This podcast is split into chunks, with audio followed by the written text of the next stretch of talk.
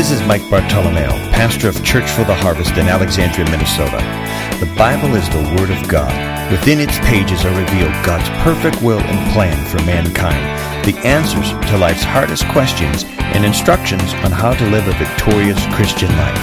I believe the following message can change your life if you will let it. Join us now as we share the Word of God today to share this morning. I'm grateful for our pastors, Pastor Mike and Rhonda, that they have been faithful about their vision and their purpose to equip the church to do the work of the ministry. And so, through the years, as I've known them, they've poured into my life and they've equipped me and it's been so good because I've tried to be intentional about equipping others to, to make that multiply, amen. So I'm excited to share this morning. Pastor Mike has been doing a series on choose joy. And if you're visiting here this morning, we thank you for joining us. And I just want to encourage you that there's those messages are available to you on iTunes as podcasts or even on our harvestalexandria.com website. You can go to the media tab you can pick up all those messages, get caught up. You'll be blessed. You can learn more about the church. But thanks for coming this morning, and we invite you to come back again next week. So he said I could contribute to this series. So I'm going to do my level best. So let's go ahead and just dedicate this part of the service again. Lord, we thank you for this morning. God, we thank you for your presence here. Just come and just fill this place, Lord. Lord, as I declare your word, I pray that you would just give me the power to speak articulate what you, your heart says. Lord, open our hearts and our ears and our minds to what you have for us. I pray for this and that we would leave changed and more in your likeness. In your name, amen.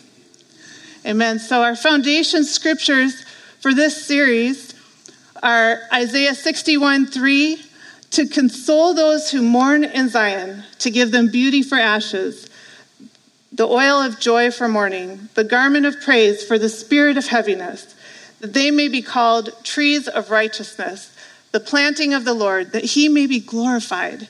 And Psalm 100, verse 2 Serve the Lord with gladness, serve the Lord with joy, come before his presence with singing.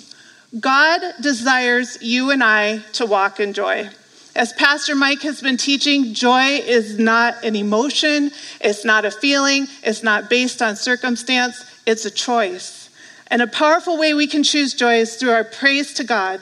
Praise changes the atmosphere, praise cultivates joy, and praise draws us into the presence of God. Depression, anger, discouragement, mourning, they cannot remain when we praise God. It cultivates joy. This morning, I want to focus on another contributor of joy. I'm going to start off with a funny story. This lady, she's on the worship team, and she just finished up a dynamic practice with the worship team. She was so excited about what God was doing. She went out and slapped a honk if you love Jesus bumper sticker on her car. And so she took off, just excited about what God was doing. And then as she came to this intersection with a stoplight, she started digging in her purse. And without realizing it, the light turned green. And so this guy starts honking, and she's like, oh my gosh. And she pops her head out the window and waves real big at him and goes, I love Jesus too. And then as, as that started on, more people started honking she couldn't believe the goodness. Like all these people just love Jesus. One guy hollered out, Jesus Christ. And, and she just was like, oh my gosh, we're sharing so much love for Jesus. And just at that moment, she realized the light was about to turn green. She went through. She was the only one that made it through the intersection. Obviously, these people were honking for other reasons than their love for Jesus, but it illustrates how refreshing it can be to share a common connection with someone. Amen? And one of the reasons I love coming to church is this is the place where I can come together with like minded people. This is the place where I can come together with other people that share godly values. This is the place where I can gain refreshment. I can press in and I can know Him and I can come alongside all of you and make Him known to others. Where other place can you find believers that are determined to stand with you? That are determined to pray with you, that are determined to believe God's truth over your life determined to see his destiny fulfilled in your life, where other place can you go? This is part of my testimony. I was born and raised pretty much in the church in some capacity. But after a series of years of kind of doing my own thing and and rebelling and kind of, kind of just making a mess of my life. In my early 20s, I decided I need to go as an adult and make a decision for Jesus and go back and return to the church. And I moved here from Washington State out to Minnesota, and I had a full expectation that I was going to be moving into a conservative area. And because of the mess I had made, I expected to walk into this rural church. I expected to be greeted with judgment, with some criticism, rejection. I was a mess, I knew it. And I was, I was anticipating that kind of reception. But God led me to a church that shared a common focus of making him big to everybody who walked in the door. I walked into a church that prioritized his presence. And when I walked in, I was greeted with love and acceptance. It broke down the walls in my heart. It totally disabled that perception that I had. And you know what it did? It kept me coming back. I wanted to keep coming back for more of that. And there were women, uh, Rhonda's one of them. There were women that reached out to me. They loved and they accepted me for who I was and where I was at, but they were determined you're not going to stay there. We're going to come alongside you. We're going to mentor you. We're going to disciple you. We're going to speak God's truth into you. We're going to speak God's destiny into you. And we're going to be determined to see it come to pass. And that's what's made all the difference in my life. And not just in my life, but in my family's lives as well. It's just, it's just uh, through the years, I'd like to tell you that after that happened, that um, that life just got like easy street, like tiptoe through the tulips. But you know what? Jesus is a straight shooter. And he tells us in his word that in this world, you're going to have troubles. You're going to have trials, you're going to have tribulation. Just because you serve him, you're not you're not immune to that. It's going to happen. But then he says, "Take heart, because I have overcome the world." In this world, you're going to have this, but take heart. I've given you the tools to overcome. And so, as I keep coming back to church, and we keep facing different things that have happened throughout the years in our marriage or, or just personal things or things with raising kids. I'm so glad to have a church body that's come alongside and said, We're going to stand with you. We're going to fight with you. We're going to see God's promises come to pass in your life. It's so good and it's so refreshing. So I want you to turn in your Bibles to Psalms 133. Psalm 133 says, Behold, how good and how pleasant it is for brethren to dwell in unity. It is like the precious oil upon the head running down on the beard, the beard of Aaron running down on the edge of his garments. It is like the dew of Hermon descending upon the mountains of Zion, for there the Lord commanded the blessing, life forevermore. There's so much packed into this chapter, I don't want you to miss it. Just like joy, unity is a choice. And unity contributes to our joy. They're cohesive. Last week, Pastor Mike taught on killjoys, and he, he taught on discontent and comparison. How many recognize that division is another killjoy? How many recognize that division is running rampant in our society? Like, it's, it's unusual not to be divided about something. If you're not offended about something, you need to go pick something up. That's kind of like the, the outlook of society, right? But God puts a priority on joy or on, on unity, and unity allows the anointing to be poured out. When we look at verse 2, it says, It's like precious oil upon the head, running down on the beard, the beard of Aaron running down on the edge of his garments. What does that mean? Well, here's the thing in the Old Testament, when there was a priest or a king that was anointed, they were anointed when they were chosen, they were anointed with the pouring out of oil, a fragrant oil. It was something that could be seen, it was something that could be felt, and it was scented with fragrant spices. It was something that could be smelled. It was tangible. It was representative of the presence and the favor and the approval of God. It was representative of the anointing of God. So those that were around could say, I, I smell that. I can see that. I want some of that. There's the anointing there, it's the presence of God. And, and, and what the scripture is saying is when we dwell in unity, Others can see it, others can sense it. Our lives give off that fragrance that draws others to it. Unity is like the dew of Hermon. What, what does that mean? Well, here's the thing. Have you seen those commercials, you know, like the mountaintops, and there's these fresh springs, and the water is crisp and it's clear, and there's birds singing, right? And what do you think of when you see that water? You think, that looks so refreshing, right? That water is good for cleansing. That water is good for cultivating life. That water is good for multiplying life. And that's what the word is saying here. When we dwell in unity, it's refreshing, it's cleansing, it cultivates life, it multiplies life. And where there is unity, the Lord commands the blessing. Now, how many of you have been blessed by God? All right, hands going up. How many of you you just go, this was a pivotal moment in my walk with the Lord? God showed up here and things shifted for me. You got testimonies like that? I got test. Do you like it? I love that. I love God. I love his presence and I do love his blessings and I'm not ashamed to say so. And so when the Bible says, "Hey, look, this thing right here, this draws the attention of God. This thing right here, this moves the hand of God on your behalf. This thing right here, this blesses the heart of God. I'm going to lean in. I'm going to pay attention. And I want to live accordingly. And that's what this scripture is saying. It says unity, when we walk in unity, when we're purposeful in unity, God commands the blessing over your life.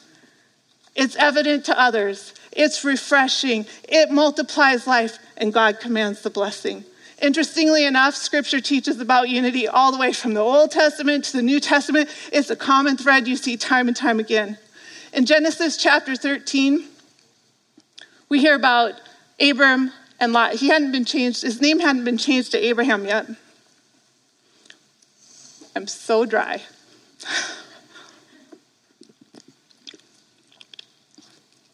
We hear about Abram and Lot. And in this chapter, um, God has made Abram exceedingly rich. It says he's rich in gold, he's rich in silver, he's rich in cattle. And Lot, he's also exceedingly rich with uh, cattle and, and, and livestock, all sorts of things. And they're dwelling in the same place. And the land can't sustain both their families. The land can't sustain both of the, all their herds and everything. And so it's causing this bickering between the herdsmen. And I don't know what they were saying. Maybe they're saying, This is my pasture. Go find another pasture for your sheep. We dug that well last week. There's not enough water. Go dig your own well. I don't know. There's this bickering going on back and forth. Abram catch, catches wind of it and he takes the lead. And he goes up to Lot and he says, Listen, this is not how we should be living. This isn't right. We're family. You have first choice. You decide. I prefer you. You decide. You look to the left or the right. You go whichever way you want, and we'll go the opposite way. You decide. And so Lot takes and he assesses the land, and he decides that stuff over there looks really similar to the Garden of Eden. That looks good. It's lush.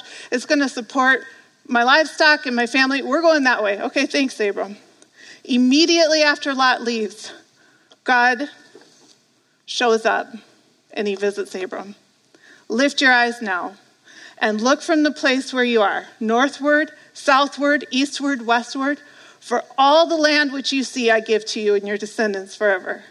And I will make your descendants as the dust of the earth, so that if a man could number the dust of the earth, then your descendants also could be numbered. Arise, walk in the land through its length and its width, for I give it to you. I want to share something. That is a commanded blessing.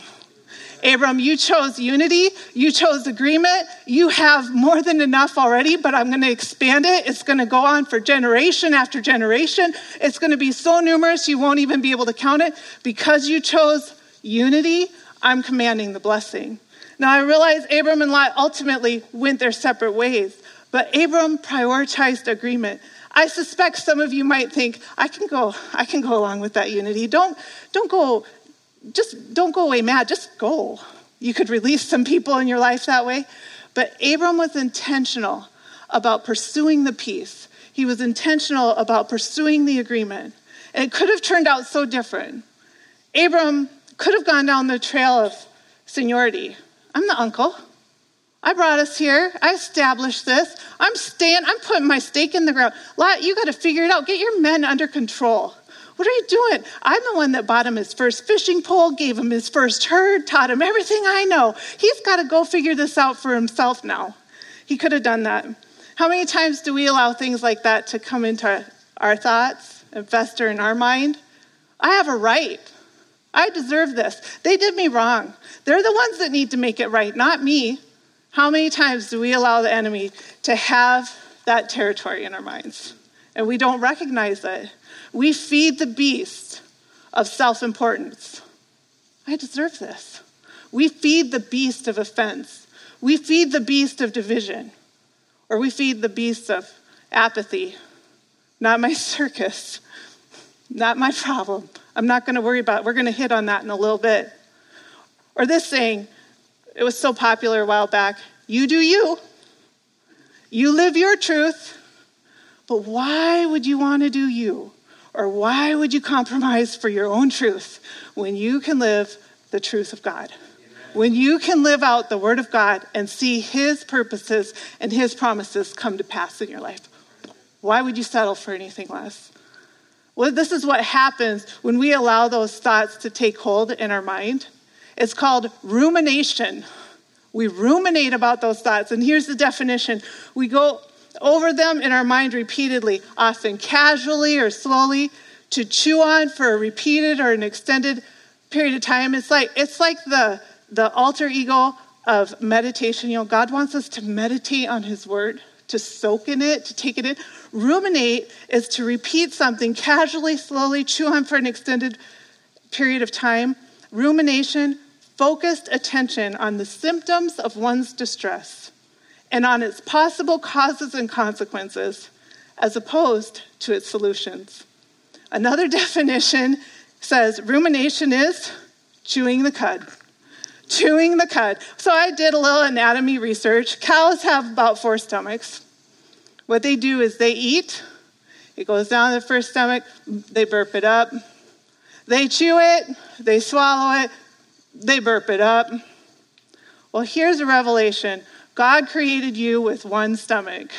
Your purpose is to address something and let it pass. You are created for freshness, fresh bread, fresh revelation, fresh truth. That's what you're created for. That's what you walk on. You are not a cow. You are greater than that. God created you as a child of God. And so you see and you encounter something and you go, I am not ruminating on that. I am not ruminating on that. I am meditating on the truth and the Word of God, and that is how I will build my life. I am not letting offense set in. I'm not letting self importance set in. I'm not letting apathy set in. I'm going back to what the Word says, and that is how I build my life. No room for rumination.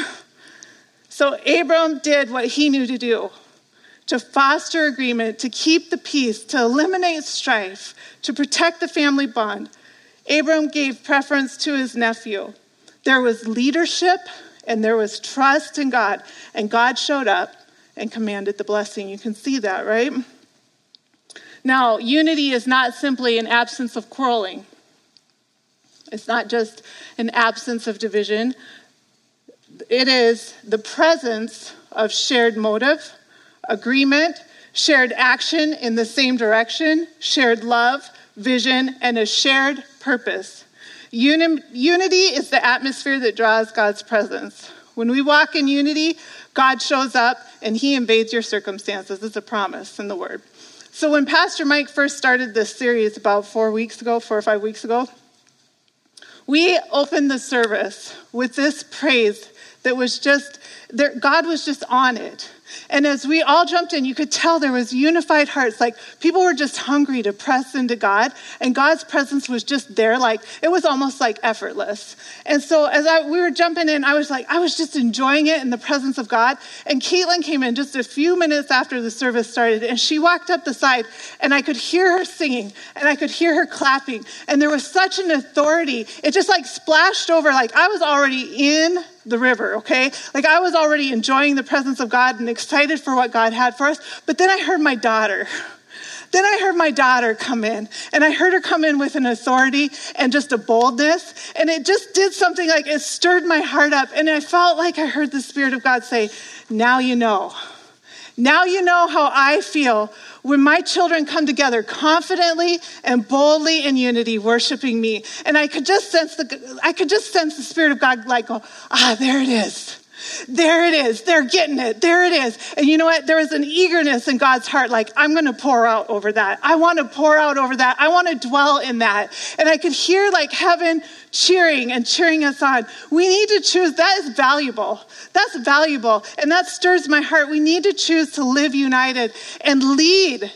Lead as the church, as the bride of Christ in unity. And the first thing that that requires is um, really simple. It's really simple. It's a no brainer. But so often, because we're so caught up in busyness and in our own little circles, our own little whatever, we forget about it. But the first thing we need to do to live united and lead with unity is get to know one another. Get to know one another. If you come to church late, if you leave early, if you never serve, you just aren't going to be able to feel that unity or sense that unity, right? So we've got like this whole thing going on with the freedom groups. That is an opportunity to jump in, find out where you fit, and get to know each other so that when next time something comes up, I need someone to pray with me. I know I can I can call Diane. I know I could call Stacy. These people I get to they're my friends. They'll pray, they'll stand with me on the word. You got to get to know each other. You got to work alongside one another. We've got another women's worship night coming up. No shameless plugs here. I'm just women's worship night coming up. I got to tell you, every time we host those, the Holy Spirit does something different. Ladies, we have different women come from the community each time. I just want to encourage you if you're a woman, be here for that night. It's September 12th be here because the thing is, it's an opportunity for you to get refreshed. It's an opportunity for the Holy Spirit to reveal something more to you, encourage you, to fill you up. It's also an opportunity for you to pour out and bless someone else. We need you here. But those are the things to live in unity, we need to get to know one another. We need to work alongside each other. We need to be unified in our giving, in our praise, our worship, in building things and reaching out to others and, and encompassing a larger vision. This isn't it. We have not arrived. God has so much more for us. And there's joy in unity. When we stand up and lead like this, guess what? It's not hard to stand out to the world around us, especially when we know there's so much division, there's so much brokenness going on around us. And when we come together as the church of Christ and we lead in unity, we shine like a city on a hill. We've already discussed how it's refreshing it's a drawing factor to people that are tired and beat up with discord and division. And Jesus is lifted higher. In John 17, Jesus is praying after the Last Supper with his disciples. He has identified his betrayer and he starts praying. I just think, you know, he knows that his time is coming for the crucifixion, he knows his time is coming for a torturous death. What would your prayer look like? Those are your moments. Your prayer. What, would your prayer look like? Well, he starts giving an account for everything he's done. Like, God, I've heard your voice. I've been faithful. We've been unified in this. And he starts giving an account of, of what he's done. And then he turns and he starts to pray for his disciples. And the Bible says he prays with, prayed with a deep love. He prayed for his glory to be revealed through surrendered hearts. He prayed for their, their protection, and he prayed that they would represent Jesus and be made holy and liberated through God's truth, his word. In verse 20, it says, And I ask not only for these disciples, but also for all those who will one day believe in me through their message. I pray for them all to be joined together as one, even as you and I, Father, are joined together as one. I pray for them to become one so that the world will recognize that you sent me and for the very glory you have given to me, I have given them, so that they will be joined together as one and experience the same unity we enjoy. Isn't that interesting? Jesus knows his time has come, and the thing that he prioritizes in his prayer is unity. The thing is like, okay, God, now I'm not just praying for these that are here in the here and now, he predicts church growth. He says, I'm praying for all those that will one day believe in me through this message. He's predicting, he's praying for you and I in this prayer. And in it, he's saying, I'm praying for this so that they are equipped and empowered and that the world will recognize that you sent me. Through their unity, the world is going to recognize that you sent me. And he wants it to be the same unity that he enjoys with Father God. In verse 23, he says, You live fully in me, and now I live fully in them, so that they will experience perfect unity. The world will be convinced that you have sent me. This is the proof, the proof in the pudding. For they will see that you have loved each one of them with the same passionate love that you have for me. Jesus is saying, God, show the world that you love them like you love me. And you know how God showed Jesus that he loved him? He showed up. And I just love that. God showed up. Unity creates an atmosphere that God longs to dwell in. God desires to pour out his spirit on all flesh. That's what the Bible says. He wants to pour out his spirit on all flesh. And the Bible also likens us to vessels. Now, a vessel can be like a vase, a cup, a pitcher, right? And what are vessels designed to do? They're designed to receive, to hold, to carry, to pour out, right? But if a vessel is broken, if a vessel is smashed to pieces, can it serve its design? No, it can't. And that's why we have to be people that prioritize and protect unity. So we have that cohesiveness. So we can fulfill the thing that God has designed us to do to hold his presence, to carry his presence, to transfer his presence, to pour out his presence, that Jesus would be known. We have to be stewards of this. You know, I talked about apathy a little bit earlier and saying, you know, it's, it's easy sometimes to identify self importance or division because sometimes they're so loud. But apathy sometimes is that quiet thing that's divisive that kind of sneaks in, and we just, you know, not my issue. But in Philippians 4, Paul starts talking, and there's two gals that made the Bible. They've done great works for the kingdom, and, and, and there's some reflection on this, but this is what Paul says. He says, Forgive, the, forgive my pronunciation of the names. I urge Euodia and Syntyche, maybe, to iron out their differences and make up. God doesn't want his children holding grudges. So he's like addressing these two ladies, like, gals, you got to get this thing in order, get it sorted, but get on this. But then he says, oh, oh yes, Syzygus, since you're right there to help them work things out, do your best with them.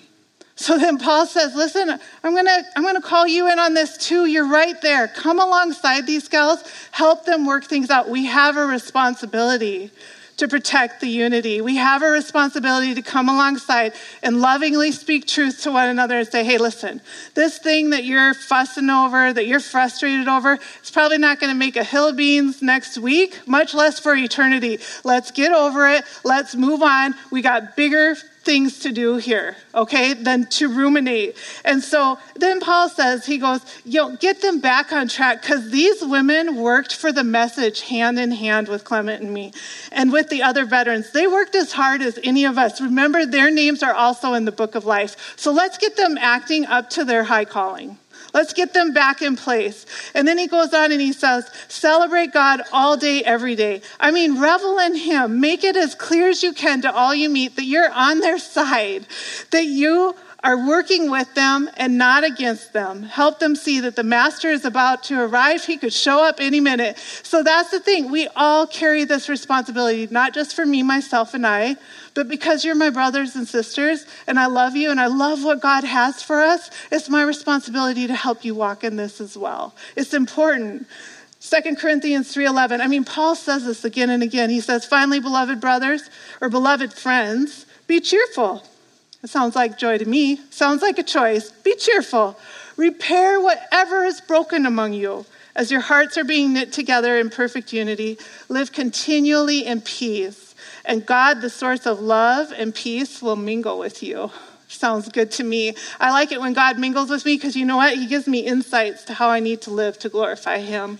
I love it when I hear His voice. I love it when I'm faced with something and I go before Him and I say, okay, God, here it is. What do we do with this? And, and I get a, a, something in my heart that's like, this is your direction. This is how you handle that. I want God to mingle with us.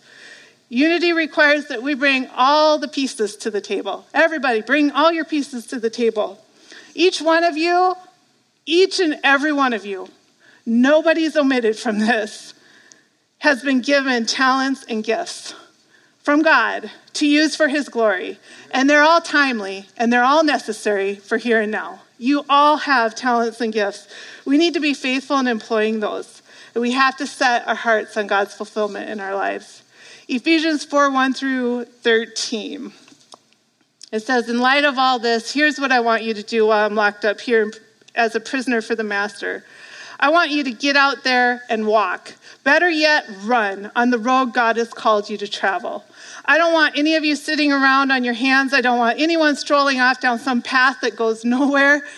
And mark that you do this with humility and discipline, not in fits and starts, you know, kind of like my dieting plan, but steadily. Do it steadily, pouring yourself out for each other in acts of love, alerting at alert at noticing differences and quick at mending fences. Be quick about it. You are all called to travel on the same road and in the same direction. So stay together, both outwardly and inwardly. You have, now listen to this, you have one master that is worth, that is worth staying solid on. That's not negotiable. Well, what if I, you have one master, one faith, one baptism, one God and Father of all, who rules over all, works through all, and is present in all. Everything you are and think and do is permeated with oneness. But that doesn't mean you should all look and speak and act the same. That's not what that means. Out of the generosity of Christ, each of us has given his has each of us is given his own gift. So, Paul is saying here, you all have your own unique gifts. You all have your own unique talents. You all have your own unique ideas and things to bring to the table. And do that. Do that in strength. Do that. But stay unified in your purpose of why you're bringing it to the table to see God glorified, to see Him magnified, to see other people come in and be delivered, to see other people come in and be set free, to see other people experience the freedom and the knowledge of Christ, to see them fulfill their destiny, to see them healed. Amen? Bring your gifts. God created us differently, He gave us diverse gifts to use as a singular purpose, and that purpose is to glorify Him and to make His love known to others. We need to be unified in that. I want to encourage you this morning to take account of what God has placed inside of you and be a good steward of it. Don't just let it sit on a shelf. Step out and get it before Him. And I could just even hear someone right now saying, Well, you know, I tried that. It didn't go so well. I think I'm just going to sit in the back and just let that lay it, you know, just keep it at rest. And here's the thing do it again do it again. Just because God gave you something, you know, there, here's the thing I had. I had this expectation, well, God gave me this gift, so I'm just going to get up and walk in it perfectly. And uh, that's just not the case. You got to get up and you got to walk in it and learn and grow in it and stretch in it and learn and grow in it and maybe fall down and get back up again and stretch in it and grow. And here, God designed it that way because if you just got up in your gift and you were just an ace, like, yeah, I got this, guess who you're giving the glory to? Yeah, I got this. But as you start exercising the gift that God gave you, maybe it's administration, maybe you're creative, maybe you've got a speaking gift, maybe you're you need to be on the worship team. As you get up and you exercise that gift and grow in it, one of the things that happens is you learn dependence on God. And you learn, I can't do this without him. And you learn the importance of bringing glory to him every time you lay it before him. And you just trust, okay, God, I don't know, but I'm going to trust that you're going to be faithful in meeting me there because I'm going to step out in this again. So, some of you, if you've shelved your gift because it just didn't work out the way you hoped, take it off the shelf, blow the dust off, and do it again. We need it. We need it in the house. I'm asking you, my friends, that you be joined together in perfect unity with one heart, one passion, and united in love walk together with harmonious purpose, that you fill my heart with unbounded joy. Philippians 2 2, Paul saying that again to the church. When we walk in unity, the joy spills out over to others. Like joy, unity is a choice, and you can't have one without the other. You can't have joy without unity, and you can't have unity without joy. It just doesn't work. They're cohesive. Unity leads to our growth, it leads to bringing God glory it leads to God's commanded blessing, it leads to our effectiveness and our increase. This fall, we're going to be celebrating 20 years as a church family. Is that awesome? I'm so excited for that. I am so grateful for the faithfulness of our pastors. God put that in their heart. It's God's vision. He put it in their heart to run with it. And they've run with it. And as we thank God for all He's done, for all that He's established in these last two dec- decades, I'm just not satisfied. Chad and I came here because we had a rumbling in our heart. We knew God had great things for this church family. We knew God had great things for this community. And so we left our church. We got married. We had babies. We left with a blessing. We talked with our pastor. We said, you know, we just feel called to go and support Pastor Mike and Rhonda in this. And, and we left with a blessing, but we came because of what we sensed God had. And you know what? God still has that. There is still so much more. So I'm so grateful for what He's done, but I am expectant of what's to come. Amen? I'm so expectant of what's to come. And here's the thing that I've learned about growth because I've had the opportunity to be part of different organizations. Um, I've had the opportunity to be a part of a growing family. Here's the thing that I've learned about growth growth always causes a little bit of tension and it causes a little bit of stretching. Amen. And so as we go into this next season, we need to go in with open, expectant hearts and also be protective of the unity. We need to go in with an anticipation of what's to come, that God's going to show up on the scene, that we're going to give all that we have to give, our gifts, our talents, that we're going to come together with one purpose to see God glorified and to see lives affected. Because what's going to happen in this next season as we grow is there's going to be more people coming through our doors that need to be healed. There's going to be more people coming through our doors that need that that word of hope, that need restoration. There's going to be more people coming through our doors that need ministry, and we need to be unified in it. There's going to be more people coming through our doors with talents and gifts, and we need to be unified in employing those. Amen. What God has established here at Church for the Harvest, God wants to increase and multiply. He's putting the call out for unification of heart and purpose. He's aligning us to receive his commanded blessing. He's aligning you and we must respond by choosing joy and choosing unity. I'm going to ask the worship team to come up and have you all stand with me.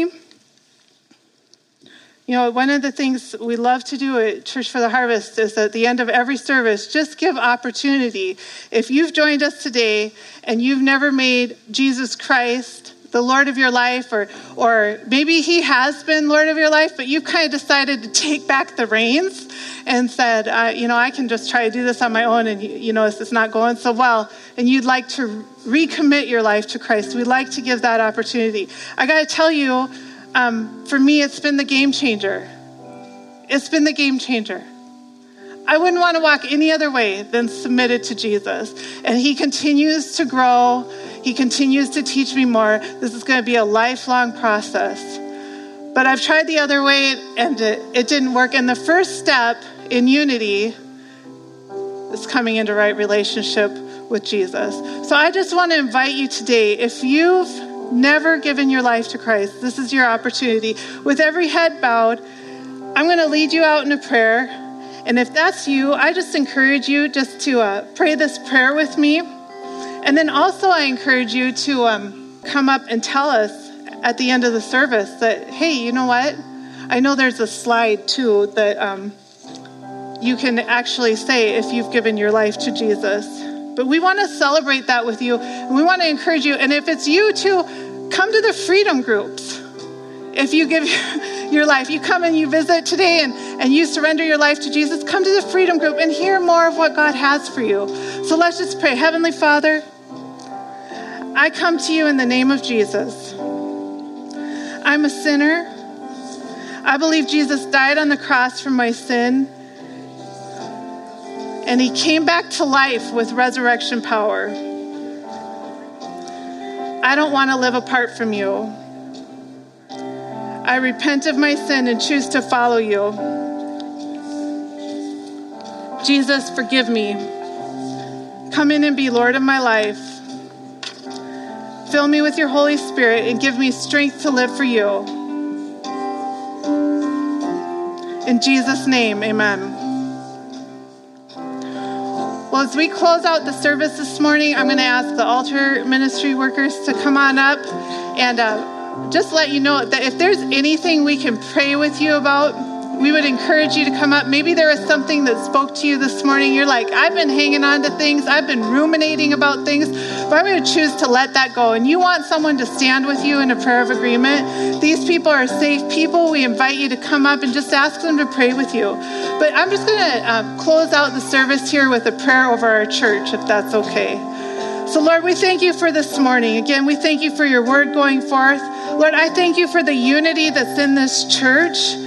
Lord, I pray that the spirit of unity would always dwell among us and that it would increase, that we would be united with one heart to see you glorified and magnified, that your heart would be blessed and just love being among us. Lord, I pray that whatever challenges there are out there, Lord, I just lift those up to you. I ask that your spirit would come on that and, and that you would just lead to freedom, Father God. Freedom from rumination, freedom from self importance, freedom from offense, Father God. That we would just come before you with a boldness and a heart to see you glorified. Lord, bless each and every person here. Continue to, to reveal yourself to them, I pray. In Jesus' name, amen. Amen. Thank you for joining us today in the ministry of God's Word. My prayer today is that you will experience a new revelation of who Christ is in you. Feel free to make as many copies of this message as you like. For more information about Church for the Harvest scheduled ministry times and meeting place, please visit us at churchfortheharvest.com or contact the church office at 320 759 1400. At Church for the Harvest, you belong.